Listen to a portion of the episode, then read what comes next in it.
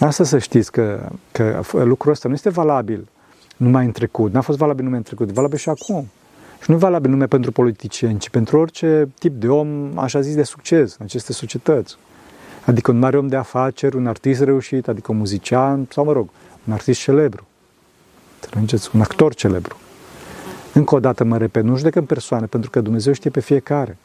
Însă Duhul general al oamenilor, așa zis, reușiți în această lume, de parte de Dumnezeu, este clar un duh demonic. Puterea lumească pe care o jintuim, împletită cu patima, înseamnă o mare slăbiciune, fraților. Vedeți că Irod era foarte, foarte slab. Era șantajabil, se temea de Irodiada, se temea de Salomea, fica lui Vitrigă, da? Se temea de comeseni, se temea de răscoală, da? E răscoala celor mulți, din popor, bineînțeles. Ei, și atunci unde e puterea cea adevărată? Vedeți că puterea adevărată era în sufletul Sfântului special.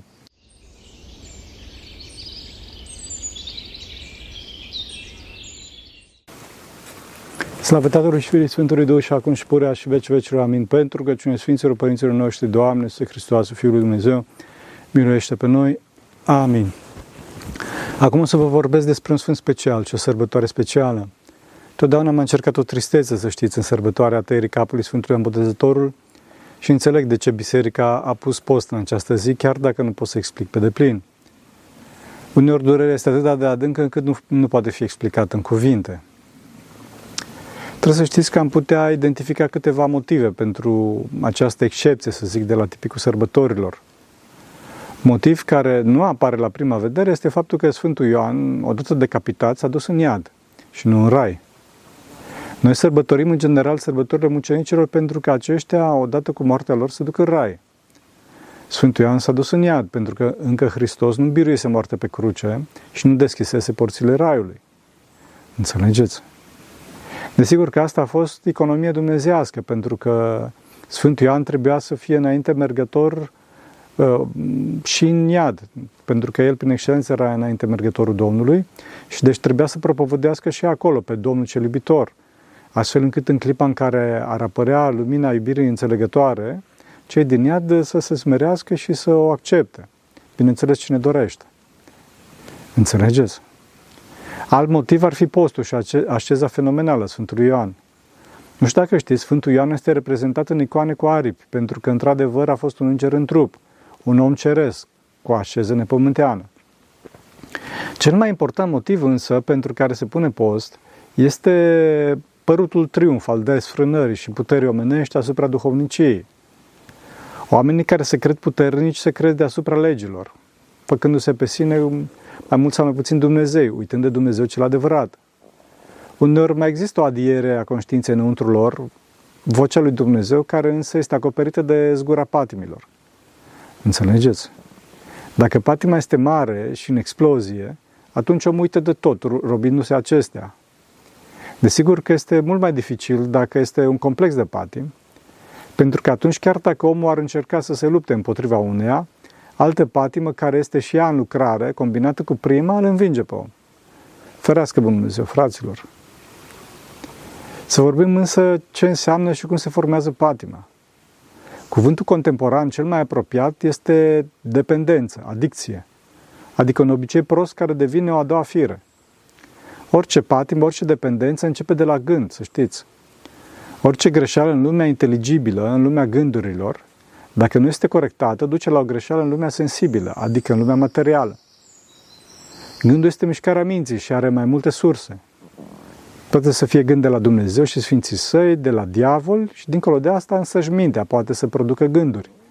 Adică să se miște singură pe baza simțurilor și pe baza stimulilor veniți prin organe de simț, da?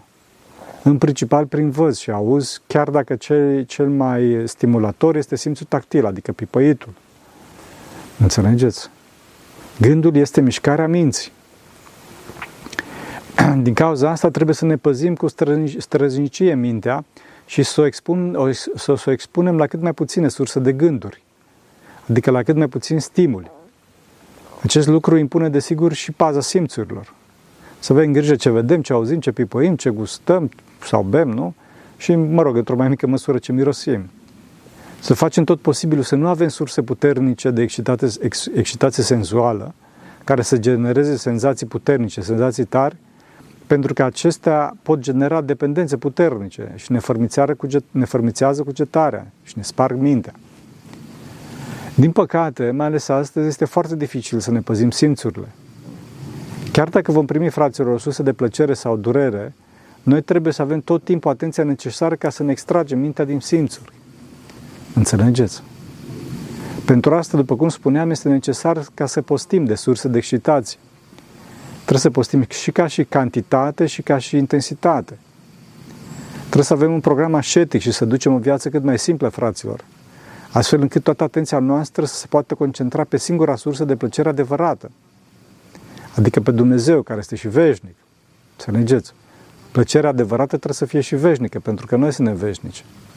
Toate celelalte sunt chimere, înșelări, fraților, sunt reacții chimice în creier care ne țin lipiți de sursa de plăcere, precum melcul de ecran. Apropo de ecrane, vedeți că odată cu întoarcerea lui Steve Jobs la Apple, la sfârșitul secolului 20 și mai ales cu primul iPhone, paradigma informaticii și a internetului s-a schimbat de la informatica și internetul utilitar la informatica adictivă, pătimașă. Chiar Jobs spunea că unul dintre scopurile proiectării interfeței utilizatorului la noile sisteme de operare macOS și iOS era să vă facă să le lingeți. Înțelegeți? Steve Jobs știa foarte bine ce face. Ea avea, avea un mod de gândire similar cu al Irodiadei, care a făcut totul ca să-l țină captiv pe Irod prin plăcere. Să mergeți. Din păcate, spirala plăcerii trupești este caracteristică omului căzut. Pentru că omul căzut caută perfecțiunea în plăcerea trupească, care este de fapt rezultatul unei reacții chimice, da? Fără să fie implicat și Harul lui Dumnezeu, da? E, din cauza asta, pentru că avem, avem, uh, avem o reacție, chimic, o reacție chimică la mijloc, fără Harul lui Dumnezeu, sufletul uman nu va fi niciodată împlinit, fraților. Niciodată o reacție chimică nu poate împlini persoana și mai ales taie de perfecțiune. Din cauza asta și din cauza faptului că omul, pentru a simți aceeași plăcere de ieri, are nevoie astăzi de stimul mult mai puternici, omul se înglodează din ce în ce mai mult în patimă, dependență și mai ales în distorsiune. În patimă împotriva firii, pentru că la un moment dat stimulii natural nu-l mai satisfac. Și ca și cum lucrurile n-ar fi destul de periculoase, omul care se depende de astfel de forme de, de, de drog, nu mai, poate, nu mai poate trăi fără acestea pentru că viața fără drogul respectiv îi pare anostă, și e fără sens. Înțelegeți? Astfel, astăzi, dincolo de dependența de droguri chimice, de jocuri de calculator și în general de dependențele de ecrane și electronică, au apărut, fraților, peste 100 de orientări sexuale. Asta la ora la care vorbesc, poate că au apărut și mai mult între timp, da, nu știu. Inclusiv rețele de pedofili, asemenea, asemenea celor din vechime, fraților, oameni foarte bogați pe plan mondial, după cum s-a aflat și public, știți, că e un scandal mare, în, cel puțin în Statele Unite, în țările vestice. Este enorm de mult sex astăzi, fraților, în lume și foarte puțină iubire adevărată. Foarte puțină iubire adevărată. Omul este văzut doar ca un trup, doar ca o grămadă de celule, o bucată de carne hipersexualizată. Fraților, când cu groază că obsesia sexuală a omului contemporan nu se mai oprește. A ajuns să fie o adevărată ideologie, o adevărată religie, numită, mă rog, sexomarxism, care crește și crește și crește. Acum să mă întrebați, până când? Fraților, eu am auzit că așa a căzut Imperiul Roman. De citit, am citit de Sodoma și Gomora și de potopul Noe. Cine are urechi de auzit să audă. Fraților, dacă nu ne oprim pe direcția asta, să știți că ne distrugem. Chiar dacă unii cred că prin marșul mândriei nerușinate vor trece dincolo de sistemul de valori tradițional. Patimile, păcatele, adicțiile, nu sunt o problemă de preferință fraților ca să schimb preferințele prin reclame repetate obsesiv. Păcatele și patimile sunt o problemă existențială, fraților, de viață. De viață sau de moarte. Acum, să spun expresia, în adevăratul sens al cuvântului. Acum, ținând seama de acest mecanism al adicției, este foarte, foarte clar că primul pas este să tem grijile și sursele puternice de plăcere. Mă rog, pe cât posibil, astfel încât să ne putem păzi mintea. În clipa în care ne vine un gând care vedem că încearcă să ne provoace plăcere, trebuie să ne opunem și să ne luptăm cu acesta, mustrându-ne pe noi înșine, iar cu partea doritoare să ne rugăm cu putere și dor la Maica Domnului și la Domnul nostru Isus Hristos să ne scape, fraților. Nu lăsați să înainteze gândul, fraților. Cu logica trebuie să ne determinăm trupul să scape de presiunea forței de atracție. Bineînțeles, prin depărtarea de sursă. Adică, fraților, plecați de acolo cât mai departe. Dacă vedeți ceva pe un ecran, închideți ecranul, închideți tabul, întoarceți-vă privirea, plecați de acolo. Nu ziceți că rezistați fraților, nimeni nu rezistă. Să nu uităm că forța păcatului, adică plăcerea, seamănă cu forța de atracție magnetică, care scade sau crește proporțional cu pătratul distanței. Adică dacă ne depărtăm la o distanță dublă de sursă de plăcere, forța de atracție scade de patru ori. Înțelegeți? Să nu uitați asta, fraților. Din cauza asta vedeți că Sfântul Ioan Botezător a fost în deșert de micoplin. A fost curat ca lacrima, în duhovnicii la maxim, de curățirea, de curățirea deșertului. De ce? Pentru că lumea în cel rău zace și trebuie să pleci în deșert ca să te curățești. Plăcerile lumești ne atrag prin pseudo-lumina minciunilor. Însă, în spatele acestor lumini, veți vedea pe Maestru minciunii și fântâna urii. Fântâna urii. Sfântul Ioan Botezător a fost un sfânt special, pentru că a evitat total această strălucire mincinoasă a cugetului trupesc. Ce bineînțeles că ascunde cu dibăcie a otrăvit al morții. Acum, trebuie să știți că Sfântul Special a pătimit, a pătimit cu trupul ca să învieze cu sufletul. Era îmbrăcat cu haine de păr de cămilă, care, nu știu dacă știți, este un păr aspru și care este foarte neplăcut pe corp. Brâul de piele, piele care era moartă, desigur, da? e semnul faptului că trebuie să ne omorâm gândul în împielițat pentru a ne înduhovnici. Din cauza asta purta piele moartă. Că trebuie să omorâm gândul, gândul împielițat. Înțelegeți? Fraților, trebuie să ne scoatem mintea, ochiul sufletului din cugetul trupesc și, ne ține, și să ne ținem mintea, atenția ultima, într-o continuă contemplare și comuniune cu Dumnezeu cel pur material și duhovnicesc. Vedeți că Sfântul Ioan a mâncat numai ce a găsit în, în deșert, adică miere sălbatică și acrides. Acrides, pe care unii le traduc cu lăcuste, iar alții cu lăstari. Cred că cea mai bună traducere este totuși cea standard, de lăcuste. Da? Acrides așa ceva, excepție. Lăstarii o excepție, care, mă rog, cam trasă de păr. Lăcuste este, fraților, lăcuste, nu altceva. Acum, Sfântul Ioan trebuie să știți că nu se ocupa cu nimic altceva decât cu rugăciunea, cu viața duhovnicească, cu contemplarea lui Dumnezeu, cel iubitor, și astfel era plin de focul iubirii dumnezeiești. Să știți că aceasta este folosul cel mare al liniștirii. Mintea devine liberă și atunci când ochiul sufletului este liber să se, să se întoarcă către sine, se întoarce către sine și prin sine către Dumnezeu. Da? Mare atenție, să nu fim trași în afară de tot felul de centri de plăcere, știri și așa mai departe. Fraților, portalul către împărăția cerurilor se află înăuntru nostru. Scara către cer se află în inima noastră și se află prin despătimire și nu prin împătimire, oricât ar dori cineva acest lucru. Dacă inima este opacă, este închisă lumii dumnezeiești prin egoismul propriu, care, mă rog, se hrănește din plăceri, atunci scara către cer nu poate fi construită, oricât aur ar avea cineva. Scara către cer se construiește numai prin smerenie și lepădarea de lume, care bineînțeles că duce la ascultare de săvârșită de Dumnezeu.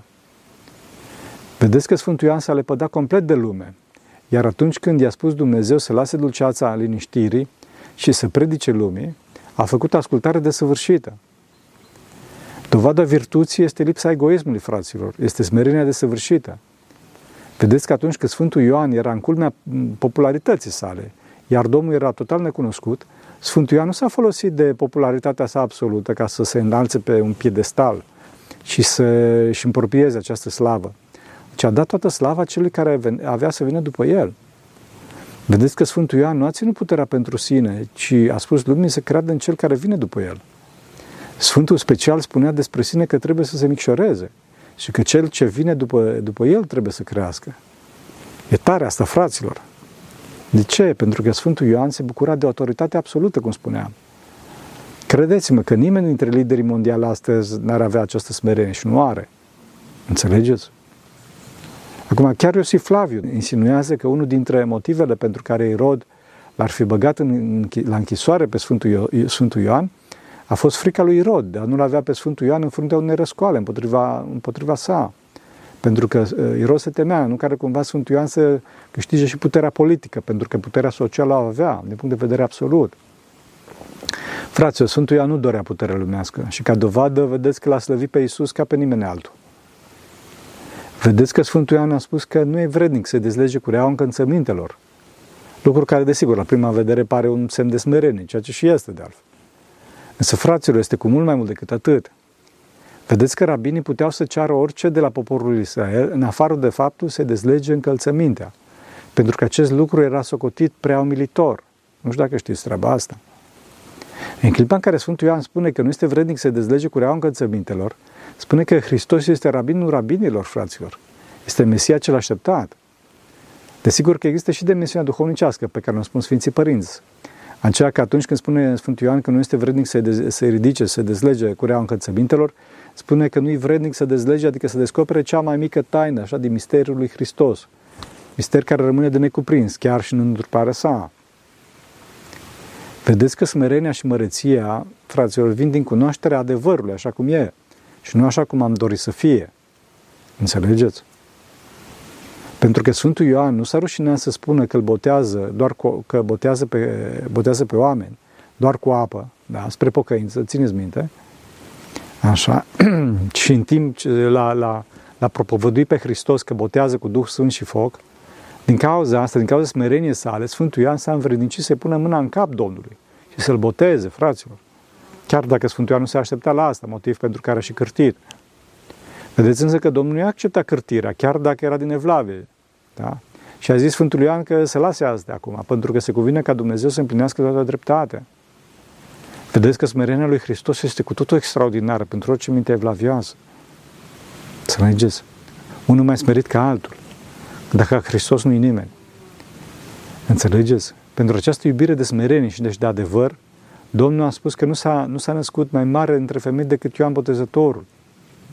Fiind cel mai mare dintre proroci, Sfântul Ioan Botezător a fost, desigur, că unul dintre, prim, dintre puținele persoane care l-a recunoscut pe Mesia mielul lui Dumnezeu, care avea să ridice, mă rog, păcatul lumii, de pe urmerii noștri, greutatea păcatului planetar. Vedeți însă că până și Sfântul Ioan avea limitări. Cam ce era. După cum am văzut în cărtirea lui, atunci când a refuzat să-l boteze pe Domnul, când a zis că am trebuință să fiu botezat de tine și tu vii la mine. Vedeți că a fost nevoie ca Domnul să-l pune la punct, după cum am amintit mai înainte. Din cauza asta zice Domnul că cel mai mic din împărăția cerurilor e mai mare decât Sfântul Ioan Botezătorul. Bineînțeles că asta se referă atunci când Sfântul Ioan se afla pe pământ. Acum, desigur, când Sfântul Ioan se află și el în ceruri din prână cu Maica Domnului, Sfântul Ioan este de, de a, și Maica Domnului este de-a stânga și de-a dreapta Mântuitorului. Înțelegeți? Toată această iubire de, adev- de adevăr și de smerenie, adică de Hristos, l-au determinat să, să smerească pe farisei și saduchei care au venit să se boteze. Înțelegeți? Și le-au spus Sfântul Ioan că spui de vipere.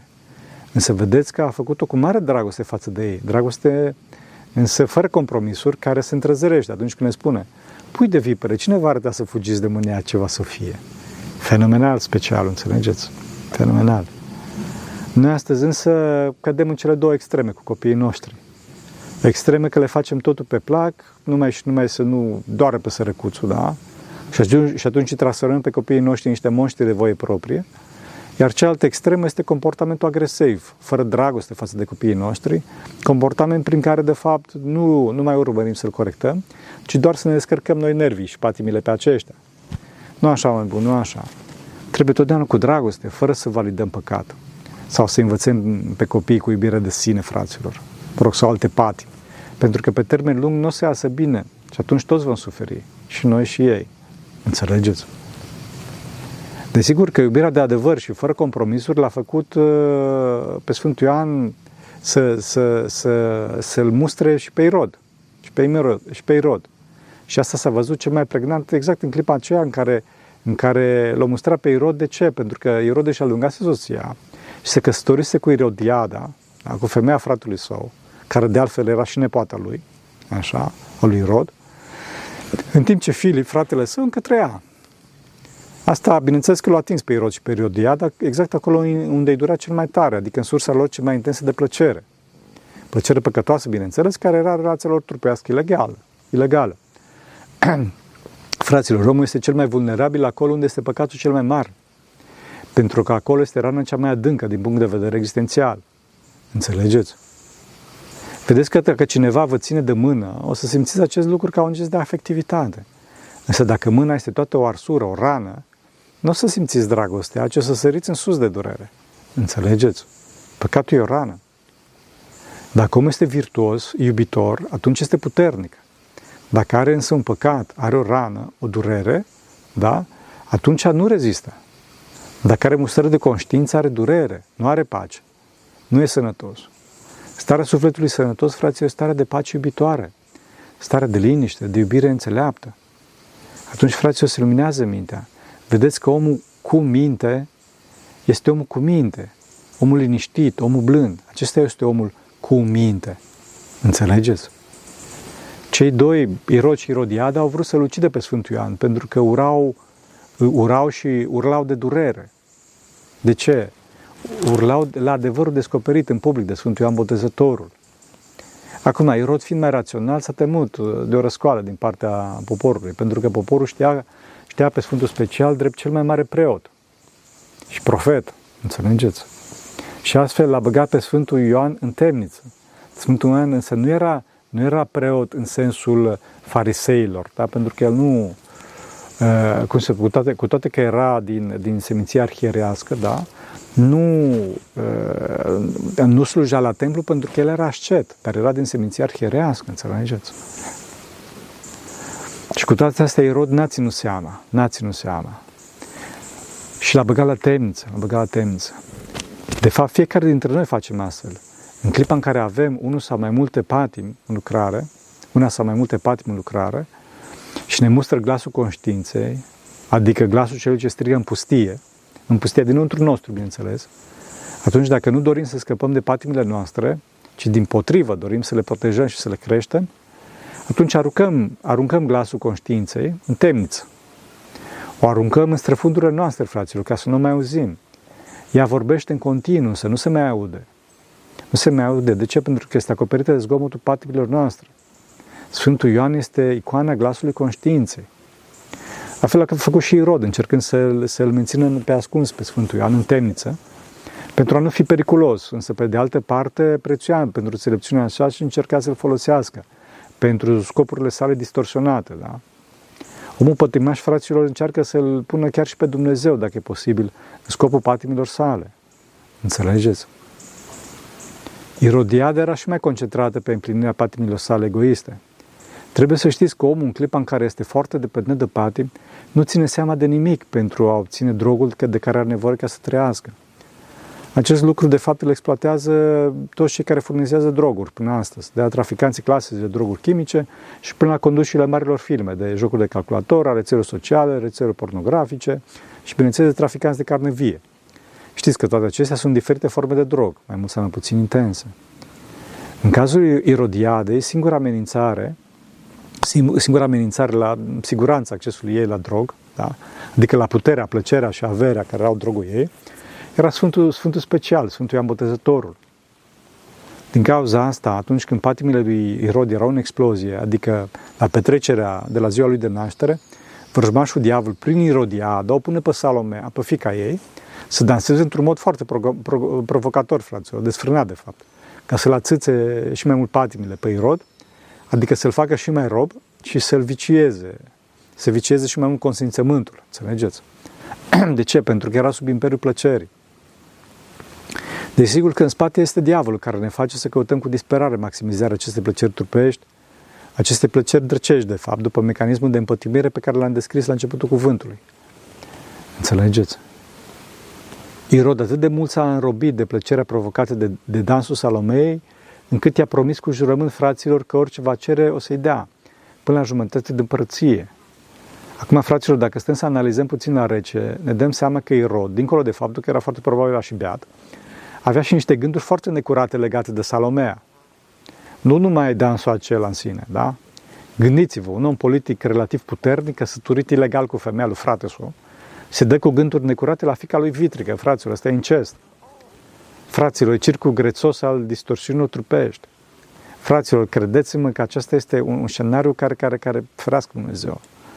Ferească Dumnezeu, dar scenariul, scenariul ăsta se repetă, s-a repetat, da, în toate, toate societățile departe de Hristos. Oamenii, așa zis, mari în aceste societăți au păcate mari. Da? Oamenii mari în societățile depărtate de Hristos au păcate mari, înțelegeți? Nu judecăm persoane, fraților, însă este de regulă, e regulă generală. De vreme ce societatea este departe de Dumnezeu, ea prețuiește păcatul, distorsiunea existențială, patima. Ei, omul prețuit și promovat de această societate este omul plin de păcate, de patim, chiar dacă la prima vedere acestea nu se văd. Asta să știți că, că lucrul ăsta nu este valabil numai în trecut, n-a fost valabil numai în trecut, e valabil și acum. Și nu e valabil numai pentru politicieni, ci pentru orice tip de om, așa zis, de succes în aceste societăți. Adică un mare om de afaceri, un artist reușit, adică un muzician sau, mă rog, un artist celebru. Înțelegeți? Un actor celebru.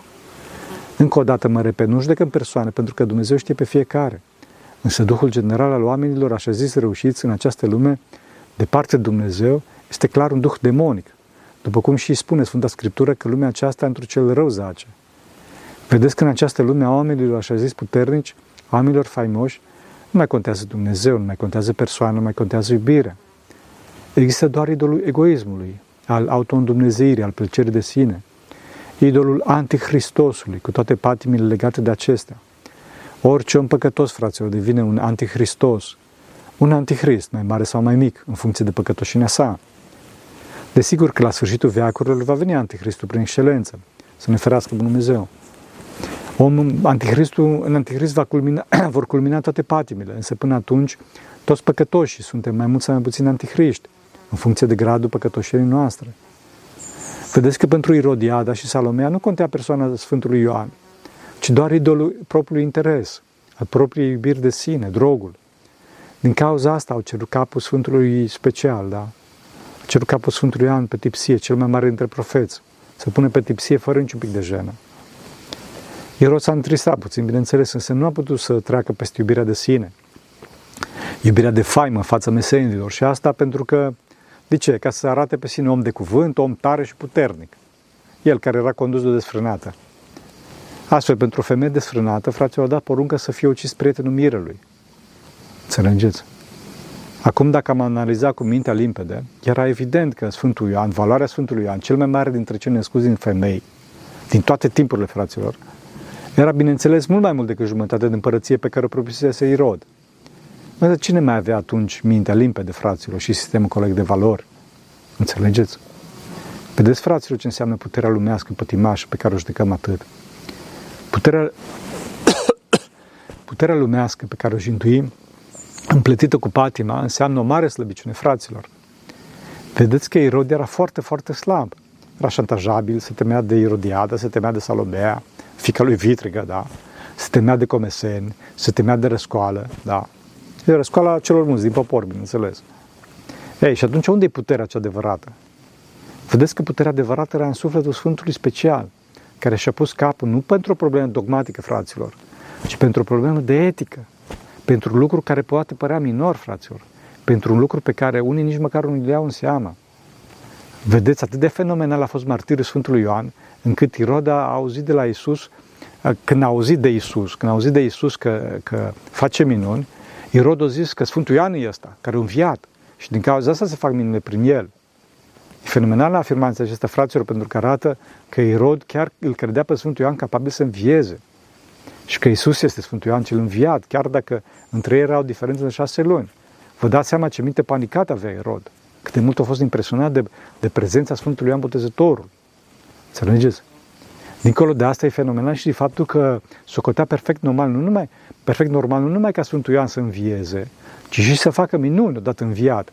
Chiar, bineînțeles, dacă Scriptura notează că oamenii spuneau că Sfântul Special nu a făcut nicio minune, dacă țineți minte. De ce gândea Irod astfel? De ce? Pentru că toată viața Sfântului Ioan aici pe pământ a fost o minune, fraților. A fost o minune. O mare minune. El n-a făcut minune așa, cum îi spune, izolată, ci toată viața lui a fost o minune. De fapt, fraților, cea mai mare minune pe care o poate face cineva dintre noi, ce muritori, este să se aducă pe oameni la pocăință, să ne pocăim și noi. Și Sfântul Ioan a făcut aceasta în mod desăvârșit. Cu adevărat, frate, o să avem rugăciune Sfântului special, să ne ajute Sfântul să ne pocăim și noi, pentru că cu adevărat s-a apropiat împărăția cerurilor. Vă mulțumesc, că, vă mulțumesc că ați avut așeza și pocăință să stați cu mine până acum. Pentru că cine Sfinților Părinților noștri, Doamne, Iisuse Hristos, Fiul Dumnezeu, miluiește pe noi. Amin.